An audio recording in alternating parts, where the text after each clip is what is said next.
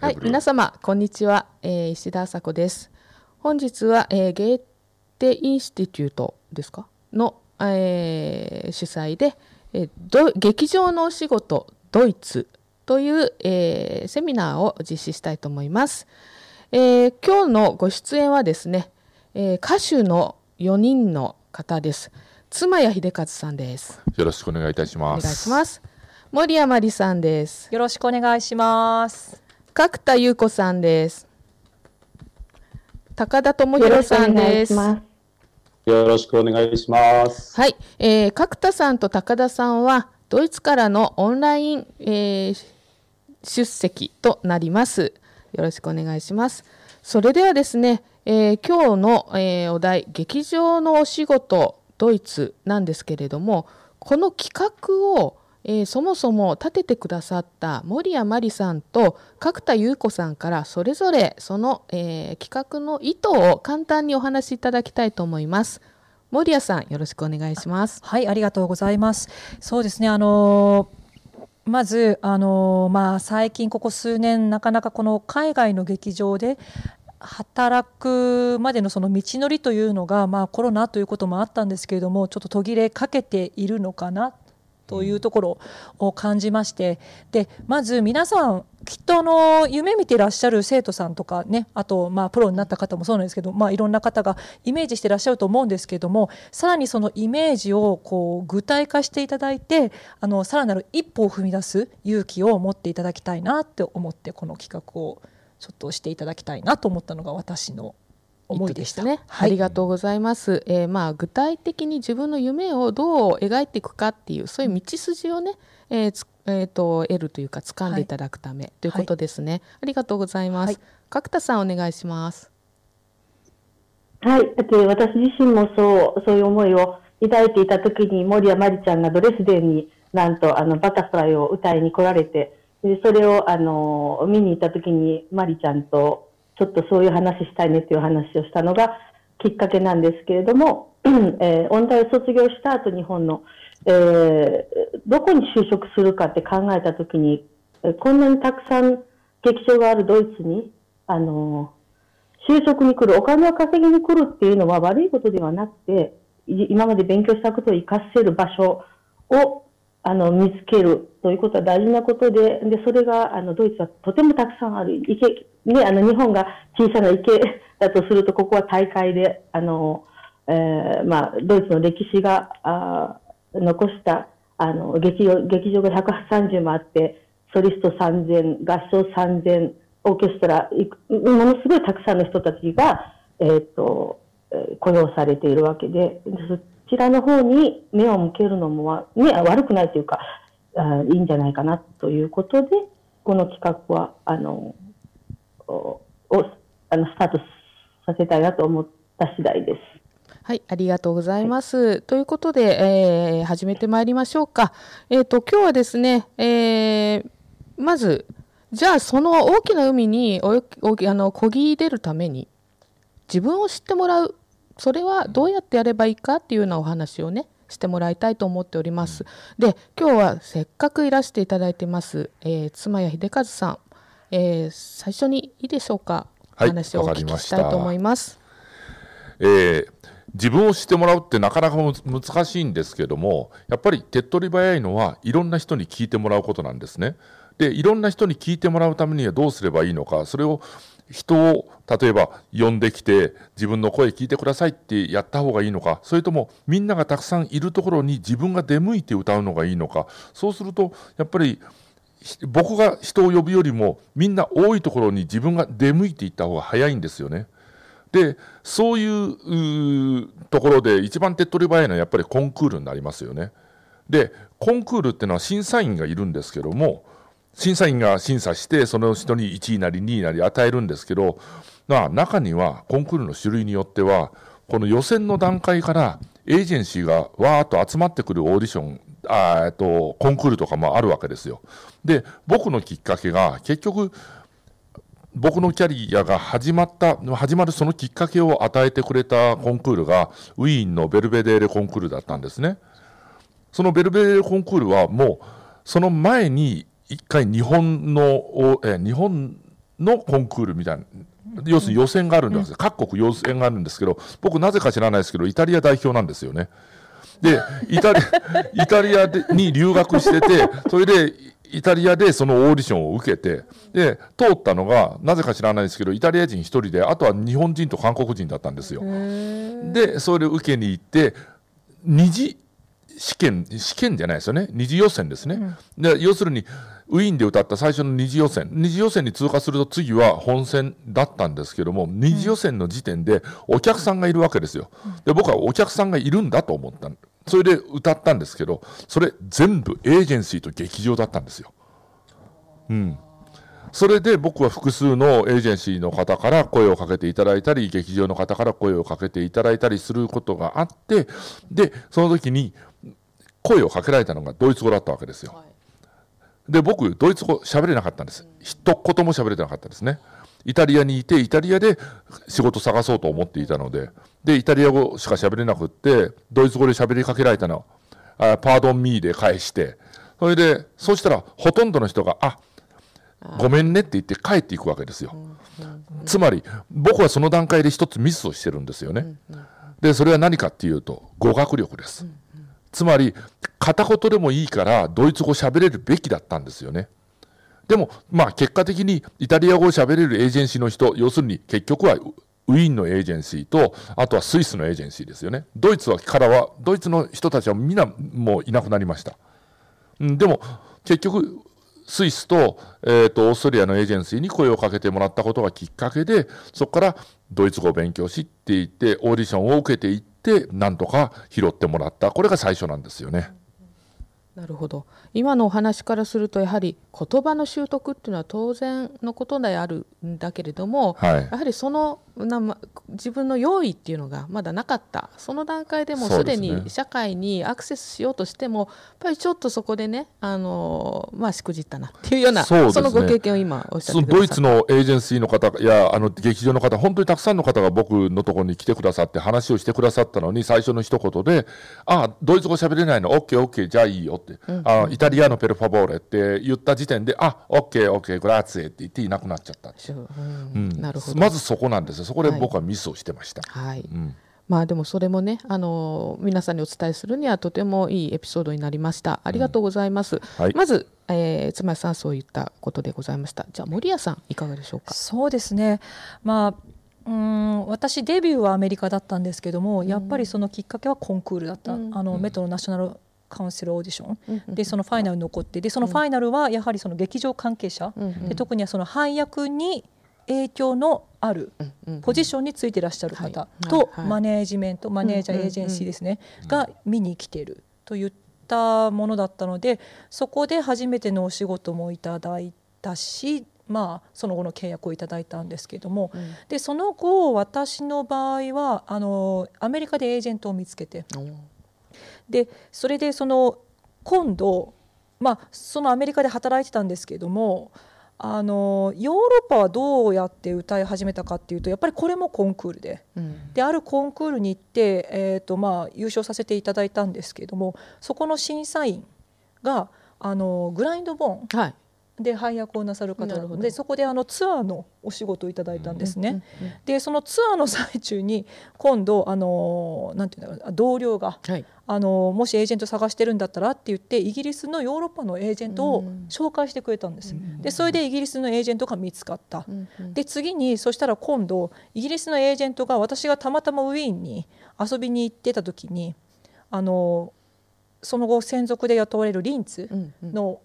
歌劇場のオーディションを見つけてきてくれたので、まあ、そのオーディションに行ってくるようにと。うん。というわけでセットアップしていただいて、うん、で、まあ、最終的にはそのリンツの専属歌手として働くことになったんですけどただまあそのまあその間なんていうのかな2000えっ、ー、とだからデビューが2005年になるのかな？っていうか仕事を始めていただいたのが2005年。でリンツに行ったのが2010年、でその5年間っていうのはまあヨーロッパとかアメリカをうろうろしていたわけなんですけどその間まず一番最初の 私実はオーディションで失敗しててあのメトでねああのカバーの契約をいただいた時にあのある結構著名なあの劇場のフェスティバルがありまして夏にやってるやつなんですけど、でそこの配役の方がいらっしゃってるから「マリオーディションを受けてきて」って言われて、で行ったんですよ。で手ぶらで行ったんですね。私何にも仕組みを知らなかったんで、それこそレジュメもだからここのあれですねプロフィール。だから何にも持っていかなかったんです。でその時にその配役の方から「私はあなたにどうやって連絡取ったらいいのかしら」って 言われてで「E メールアドレスあります」って言ったら「私ごめんなさいメールしないの」って言われて終わったんですけど、まあ、今考えてみればちゃんとねちゃんと世の中のその仕組みを分かってて全てを準備してちゃんと写真付きのプロフィールと今までの経歴と。ね、っていうのをちゃんと持参してコピーしてその人に手渡ししていたら、私はそこで歌ってたような気はします。そうですね、というような失敗談。ありがとうございます。ありますよね。ね。ね。ありますね。先生ですね。森谷さんはその時はやはり英語で全部あの、コミュニケーション取ってらっしゃったそうですすね。かね。そうですね。まあせめて英語がね、すみさんもそうですね。英語もイタリア語も,、もドイツ語もっていうこの3つできると大体うまくいくんですけど、最低限ツールとしての英語は喋れた方がいいですよね。ですよね。はい。コミュニケーションをしないといけないんおっ。しゃる通りですね。ですねはいでそのコミュニケーション私はこうですよっていうその紹介のあの、何かものですよね。それも必要だということですね。ありがとうございます。えーそれではですねドイツからお願いします。角田優子さん、えーご自身のあので はいエピソードをお願いいたします。私私はまあ皆さんのようなこう華々しいあの 見つけられ方はされておりおらずあの28歳で留学をしたので、まあ、当時はそれでも遅くなかったんですけど、えー、と大学の方からも早く出ていてくれって言われてであの当時はあのオペラ年間っていうものすごい分厚い本キツツマヤさんご存知だと思うんですけど、はいはい、ビューネンヤーゴですね。そこに そうそこにすべての劇場の住所とそれからその当時、まあ、あのああった、えっと、エージェントの名前と住所がすべて載っていてであの100通送れば1通返ってくるって言われてたその時代に私はそのベルリン界隈いく10通ぐらい送ったのかな。でそのうちの1つがあの返事をくれてであの受けに行ったら、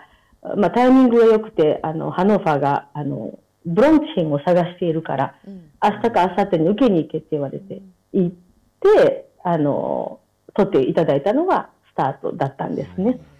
で、ええ、まあ、まあそのエージェントはまあ弱小エージェントなんですけれども、すごく大事にしてくれて、その後、あの、いろんな劇場に送ってくれて、マリちゃんが多分、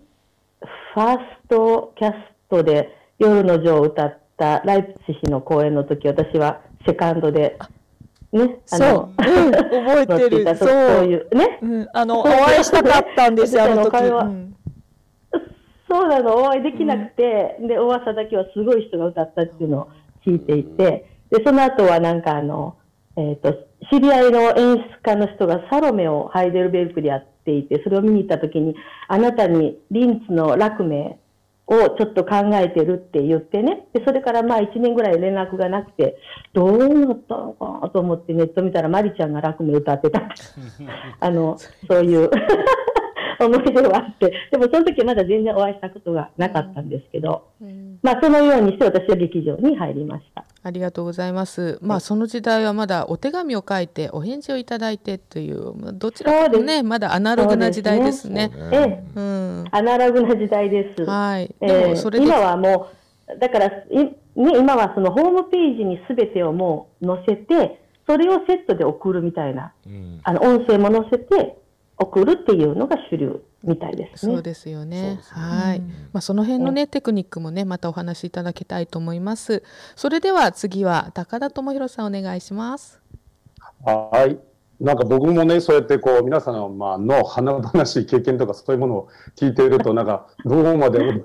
話せることがあるのかなっていうのがあるんですけど。いや全然僕の場合はそんないやいや、ほら、だって皆さんだって、ほら、あの、こちらのコンクールでねコンクールでそういう。でも僕、僕そのコンクール優勝もしてい。ないし、本戦さえも行ってないですよ。僕、僕よ、二次予選で落ちてるんですよ。うん、なん、全然落ちてるんだけど。ほら、やっぱり、うん、そういう場所がやっぱりある、ああったっていうところを通過されてきてるじゃないですか。でも僕の場合は、まあ、あの全部そのきっかけがその先生との、まあ、知り合いという形でつながっていったんですけれども、まあ、最終的にその、まあ、劇場デビューえーと、僕そのあの角田さんがいらっしゃったシュトットガルトがあの一応まあドイツでのデビューになるんですけれども、まあ、あのその時についていた先生がシュトットガルトのその劇場の歌手でハインツ・ギューリヒさんという方なんですけれども、まあ、彼についていて僕はどうしてもその何か劇場とともかく関わりを持ちたいなと思って、まあ、劇場で、まあ、先生があの稽古をしてくれたんですね。レッスンをしてくださってて。でその時にまあ多分先生が用意してくださったか何か知らないけれどもまあその時にレッスンしてる最中にそこあのそちらにいらっしゃってたインテンダントのの方が入ってきてくださって、で、僕の声をまあ聞いてくれ、くれ、くださって、まあ結果的にそれがオーディションみたいな形になって、で、そこで役をいただいたっていう、そういうあのエピソードが僕はあるんですよ。で、まあ、それと同時に、えっ、ー、と、ちょうど、まあその前に、えっ、ー、と、歌に、その、習ってた先生の、まあ、知り合いじゃないですけど、まあ、エージェントがありまして、ミュンヘンの方ののエージェントの方をちょっと紹介してくださって、そこでフォアジンへ、えっと、オーディションをさせていただいて、まあ、そこで、まあ、気に入ってくださって、で、まあ、そこからの話で、あの、それ、そこから、あの、2007年から13年間、あの、キールの、えー、まあ、専属歌手をやることになるんですけれども、そこのキールに、あの、まあ、空きができたから、あの、オーディションを受けてみないかっていう話をいただいたのが、本当ちょうど同時期で、うん、それで、まあ、シュトットガルトで、まあ、そういう話もあり、で、まあ、その時にエージェントから来た話が、そのキールで空きがあるからって、キールはどこだっていう話になって、僕その頃、マンハイムに住んでたんですよね。で、マンハイムのそ周りに地図見ても、キールなんてどこにもないしなと思って、もう本当世界地図じゃないですから、ドイツ地図をこうガーって広げて、あれどこだ？キールはどこだ？と思いながら見たら、すんごい上の、もう北の外れなんですよね。うわこんなところにそれをオーディションを受けに行くんだよな。まあでもあのまあ仕事がもらえるチャンスがあるならば行かねばと思ってそれで行って初めてそんな長距離新あの ETA に乗ってですね向かって。だけどあのキールってあの港町なんですよね。あの、う港があって海があって、で僕もあのもともとその港町の出身なんであのやっぱ潮風に当たった瞬間すごくもうテンションがあり、ま、上がりましてですね。で次の日まああの、オーディションやったんですけれども、まあ、その時すごい嬉しくて、まあ、ここに来てね、これだけこう、歌えることができたっていうのもすごい楽しかった、嬉しかったんですけど、そこでまた一つ出会いがあって、あの、まあ、今、こちらの人、えー、カルスルーへの、えー、音楽監督やってらっしゃるそのフリッチュさんとの出会いがそこであって、で、彼に、まあ、まあ、気に入ってもらえて、えー、まあ、取っていただくことになるんですけれども、その彼が今、ここのカールスルーへの、まあ、劇場のまた総監督になってるんですよね。で、その縁もあって、まあ、彼が、もし、智弘よかったらこっちに来ないかっていう話をいただいて、で、僕が今、ここのカールスルーにいるっていうことなんですよ。まあ、何が言いたいかっていうと、まあ、その人とのその出会い、その、まあ、言い方が悪 悪いけれども、まあ、コネクションっていうのか、まあ、コネクションも一つのそのツールなんですよね。あのやっぱりすごい厳しい世界なのでちょっとでも何かしら人よりもプラスアルファがないと、こうこのステレを取っていくっていうのはものすごい大変なことだと思うんですよ。そういった時にやっぱりその人との出会いっていうのもめちゃくちゃ大事だなって思って、えー、まあそれでそれでまあ今ここまで来れたっていうのもあるんですけれどね。はい。まあ、でも高田君の場合はあの一つがシュトゥトガルトにいた時からそのハインス・グーリヒがすごいやつがあのハイルマンの弟子で来たっていうのはもうあの聞いていたし、その後、キールに行った時もあのフリッチさんがシュトゥトガルトによく振りに来ていた素晴らしいドイツ語のファラしてたら素晴らしい指揮者なんですけど、彼がもう高田君を愛していて、で、カールソーに移る時も、あの彼が来てくれるかどうかっていうところでもどうしても来てほしいけど家族がいるから来てくれなかったらどうしようって話してたので、それだけやっぱり、ね、はい、コネコネクションっていえどもそのすごくか認めてもらって連れて行ってもらっているなっていう感じはしますね。うん、はい、うん、それも本当にありがたい出会いだったんですけれども。うんね、うん、なるほど。まあ、だから結局、先ほど皆様もあのおっしゃられてたように、そこまでたどり着くまでに、やっぱりその言葉って、先ほどね、あの、つまりさんもおっしゃってましたけど、うん、言葉ってやっぱりすごく大事で、一番最初のそのオーディション、こちらのあの、ドイツの公営、えっ、ー、とな、なんていうんですか、国が運営されてるそのエージェントがあるじゃないですか。そこに行った時にやっぱり自分も全然まだ言葉ができてなくて、本当片言のドイツ語ぐらいしかできてなかったんですよね。まあそれでやって、まあいい歌を歌えたかもしれないけど、その後のコミュニケーションがやっぱり取れないから、まあじゃあ連絡するよっていうふうに言われて、まあいくら待っても連絡は来ない。こういう状況が結構何回か続いたんですよね。大事ですよね。だからこそ、やっぱり一番最初にそういうさ必要最低限のその自分の例えば連絡先マリちゃん。が、ねその 何も持っていかないでいてしまったっていう。やっぱりそういうことはもうやっぱり外してただでさえ今もう本当にあの一人をもらうのが難しい時代になってきてしまってるんで、もう本当に準備そのもの。例えばビザを取ることですらやっぱり準備ってものすごく大事じゃなかったですか、はい。皆様。やっぱり。ね、その必要な書類っていうのもやっぱ確実に持って例えばあの大使館のハンコがある、うん。その書類は持っていけば絶対取れるとか、そういうのが絶対あるので、うん。そういう準備は絶対怠っちゃいけないなっていうのはあのよく感じますね。うん。今ね、あうん。の高田さんのお話を聞いて本当に思ったのが、その自分を知ってもらうイコール人に興味を持ってもらう。あそうですね。うんでやっぱりね。ね、うん。そのためのその語学力もそうだし、あとはコミュニケーション能力って結能力ね。構うん必要ですよね。うんそれはやっぱり日本のものだけでは足りない時も多くて。そうね、メンタリティ的にやっぱり、あのヨーロッパの,、あの音楽のもの文化のものをやってる時に日本人的なそのメンタリティでもって日本人的に接しようとしてもやっぱりそこには無理があるわけですよね。なのでやっぱりコミュニケーション能力、要するにせっかく例えば語学のそのノーレッジがあったとしてもそれを会話としてコミュニケーションとして活かせないとやっぱり意味がないんですよそうね。ですね。はい、ありがとうございます。それでね、ですねせっかく歌手の方が私あの揃っているのでちょっとお聞きしたいことがあるんですね。で例えば今ファージェンゲンの話なんかされましたけれども自分の魅力を伝えるためのあの選曲の仕方、何を聞かせるかファーストインスピレーション、うんまあ、セカンドその自分の見せ方っていうのってすごく大事だと思うんです、特に歌手の場合は選曲どういう曲を聴かせていけばいいのかっていうその辺はちょっとお話しいただけると嬉しいなと思うんですけれども、い、かがでしょうか？じゃあ僕の方からでよろしいですか、はい。お願いします、えー、と僕の青春はバスなんですね、でドイツの劇場まず何を歌わなきゃいけないかというとザラストロなんです。もう絶対ザラストロは歌わせられるんです。なので僕の場合は例えば劇場に行ってもあの要するにオーディションに来たら名前と,、えー、と僕の時代ですね。名前とそして歌いたい曲目を書くところがあるんですよ、でも最初のうちはその歌いたいか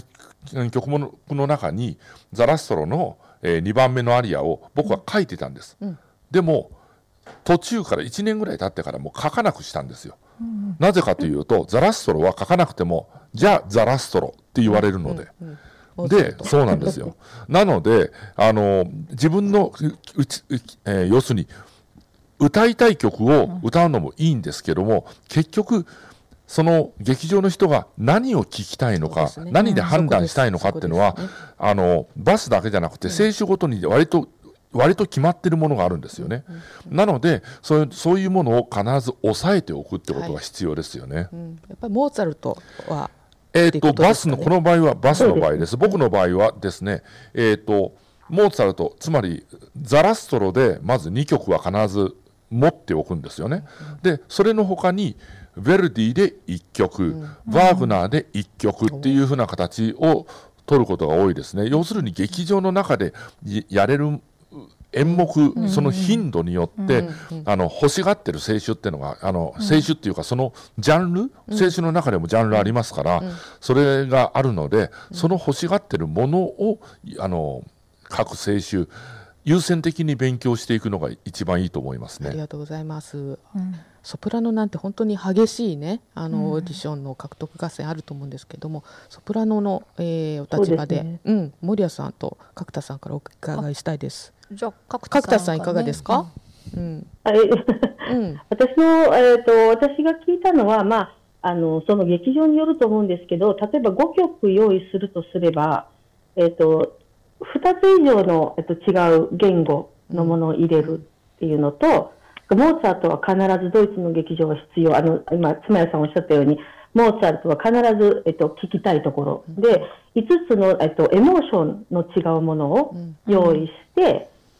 まずはその自分の好きなものを歌わせ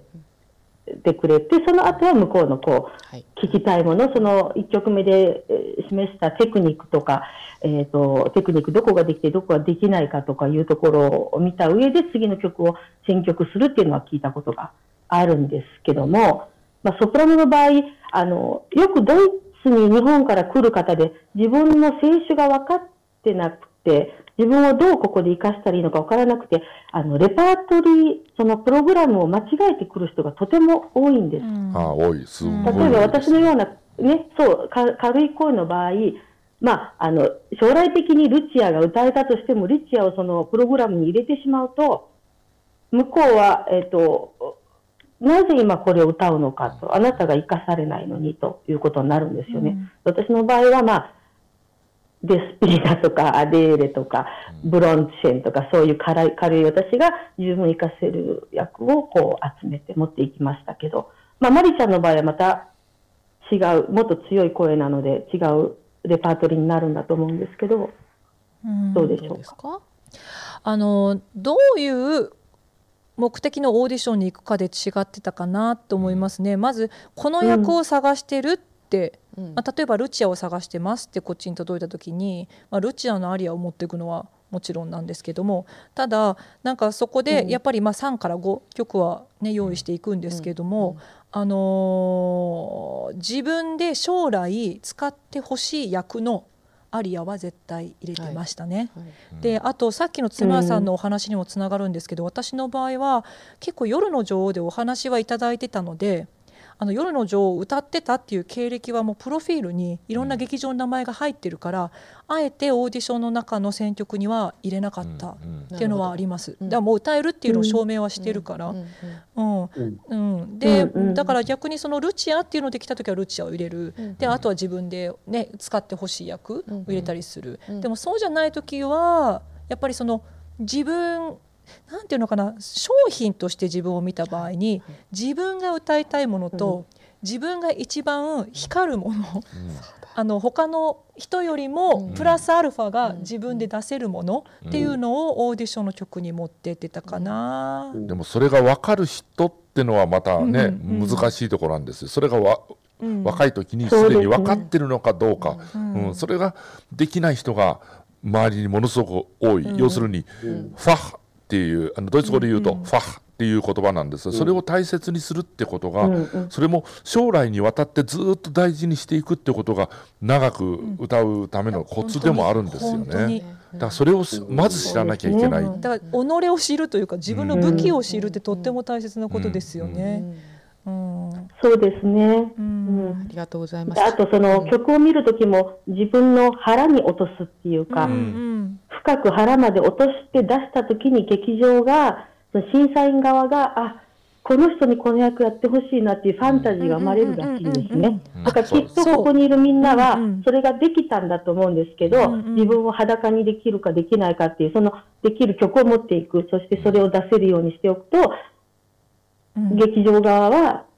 そこの人を取ろうとうん思うようなんですそうよね。で一つだけね私いつもオーディションに行くのに気をつけたのがもしこの曲この役を歌ってくれっていうオーディションの場合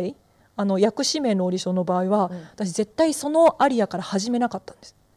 うん自分が歌いたいそうそうそう。それはもうぜそれはもう絶あ対うんそううんそう、うん。ドン・カルロ、うん。僕あごごめんなさいね。僕の場合例えばフィリップがあの、フィリップをうん。で、えっとオーディションが来た時に、ん。1曲目でフィリップを歌わなかったんです、なぜかっていうともしかしたら1曲目でフィリップを歌ってまずかったらそれでしまいなんでああ、もったいないんですね。です。に要は 要は2曲目を歌わね。歌わせてもらえるかっていうところですよね、うん。だから1曲目に全然違うものを歌うわけですよ、うん。うん。そしてだから僕の場合はどうしたかっていうと僕はバーグナーを先に歌ったんです、うん。でバーグナーを歌った後にフィリップを歌ったんです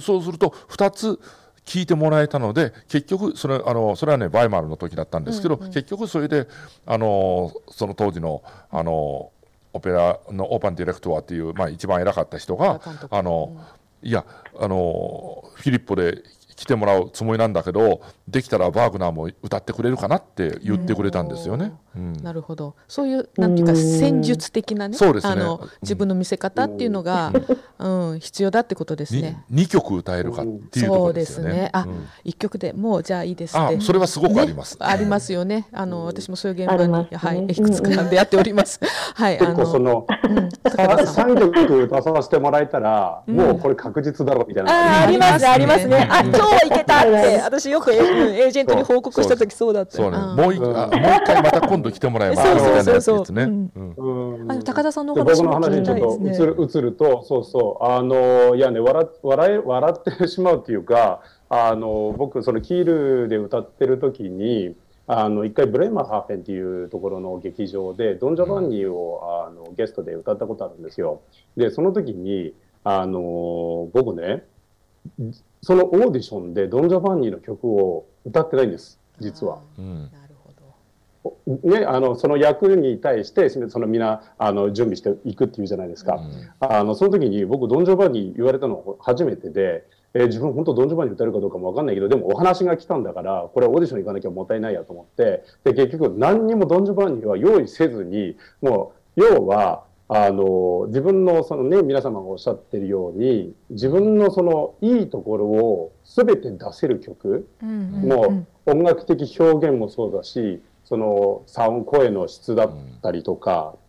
ね、その自分そのものを全て出せる作品曲をまずやっぱりなんなんつうの一撃必殺なんかそんなような曲っていうのはやっぱり皆さん思ったと思うんですよ。うん、それをやっぱり必ず持つっていうことがすごく大事だと思うし、あのまあ、それを歌ってで違うあの曲奏の曲をまあ持ってってそれでえ「今日はどうしてドン・ジョバンニなんのオーディションだけどなんかドン・ジョバンニに歌える曲ないの?」って言われて「ないです」って僕はその場ではっきり言って。であのモーツァルトの他の曲だったら例えばあのコンテあのレノッツェ・ディ・フィガロのコンテの、まあね、アリアだったら歌いますっていうふうに言ってじゃあそれでいいから歌ってくださいって言ってその時も3曲それで歌わせてもらって。あまあこれ来たかなみたいな感じで。普通ねドン・ジョバンニのその役を決めるオーディションなのにドン・ジョバンニを持っていかないでもそうやって取ることができるということは、まあ、結局その一撃必殺の歌があるなんか違う曲をこう自分のいいところまた見せられる曲がある。さらに似たようなものもそうやって持っていくことができるっていうような、まあ、段取りを踏んでいけば、まあ、とりあえずなんだろうな、それをゲットすることは可能ななのかなと思ったりもするんですよ。うん。なんかその極端な話なんですけど、私、そのマリちゃんと一緒に歌った夜の女王の時のオーディションで、何を持っていったかって言ったら、あのドイツだからできたことだと思うんですけど、当時、そのルイジ・ノーノのあのオペラを歌ってうまくいっていて、自分がすごく出せてたので、それをあの自由選挙の時に持ってたら、これ好きの人が怒って、なんだこいつ、こんなもん持ってきやがってみたいな感じで、俺弾けないよみたいな感じになったんですけど、それをあのちゃんとあの歌わせてくれたっていうね、うん。でそれでそうそう役をもらえたので、うん。本当に自分が出せるもの、これだっていうものを持っておくっていうのは大事ですよね。はい、ありがとうございます。はい、えっと、はい、それではですね、あの第1回目の自分を知ってもらおうの回をこれにて終了させていただきます。ありがとうございましたありがとうございましたありがとうございました。